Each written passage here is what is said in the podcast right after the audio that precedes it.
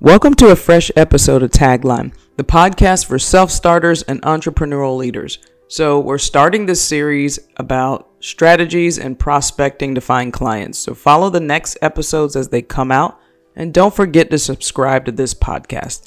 Now, first strategy I want to be discussing is the power of referral networks and how they help small business owners and professionals find and secure new clients. I believe this is one of the most effective lead generation strategies that you must have under your belt as a small business. Why? It costs you almost nothing and you already have the resources.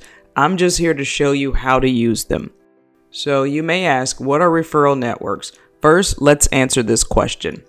Referral networks or referral marketing involves leveraging your existing professional relationships to generate new business leads. These are often referred to as word-of-mouth referrals, and they can be the most effective form of marketing that you have under your tool belt. Referral networking occurs when businesses, individuals, or organizations refer to each other's clients or leads to build cooperative relationships. So, why are they so powerful? Whether you're a solo entrepreneur or run your business with a small team, building relationships with other professionals and people in your industry is one business strategy that you have to employ. Now, you might be wondering why referral networking is so important. Other than the reason your business doesn't exist and operate alone in the market, here are critical benefits of referral networking. The first one is it's a cost-effective marketing strategy. These networks help you connect with your customers through reliable people. When someone refers a person to your business, it holds more weight than any marketing that you can ever do. So current studies show that eighty-four percent of customers trust a product referred to them by their friends and family. People are four times more likely to buy when they're referred. Lastly, it's the most effective avenue for lead generation. Second, the reliability of getting more referrals in the future.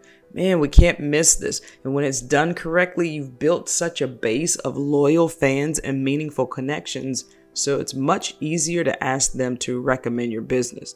With that said, professional networks are still relationships.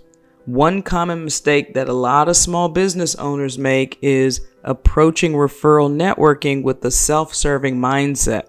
This strategy can really, really backfire quickly. People undoubtedly perceive you as insincere and only interested in self-promotion, and instead approach the referral networking as an opportunity to form authentic relationships.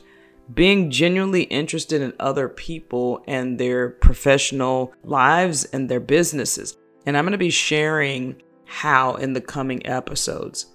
Referral networking is such a powerful tool for your business's growth and sustainability for two reasons. One, industry relationships are your first testimonial and gateway to generating leads.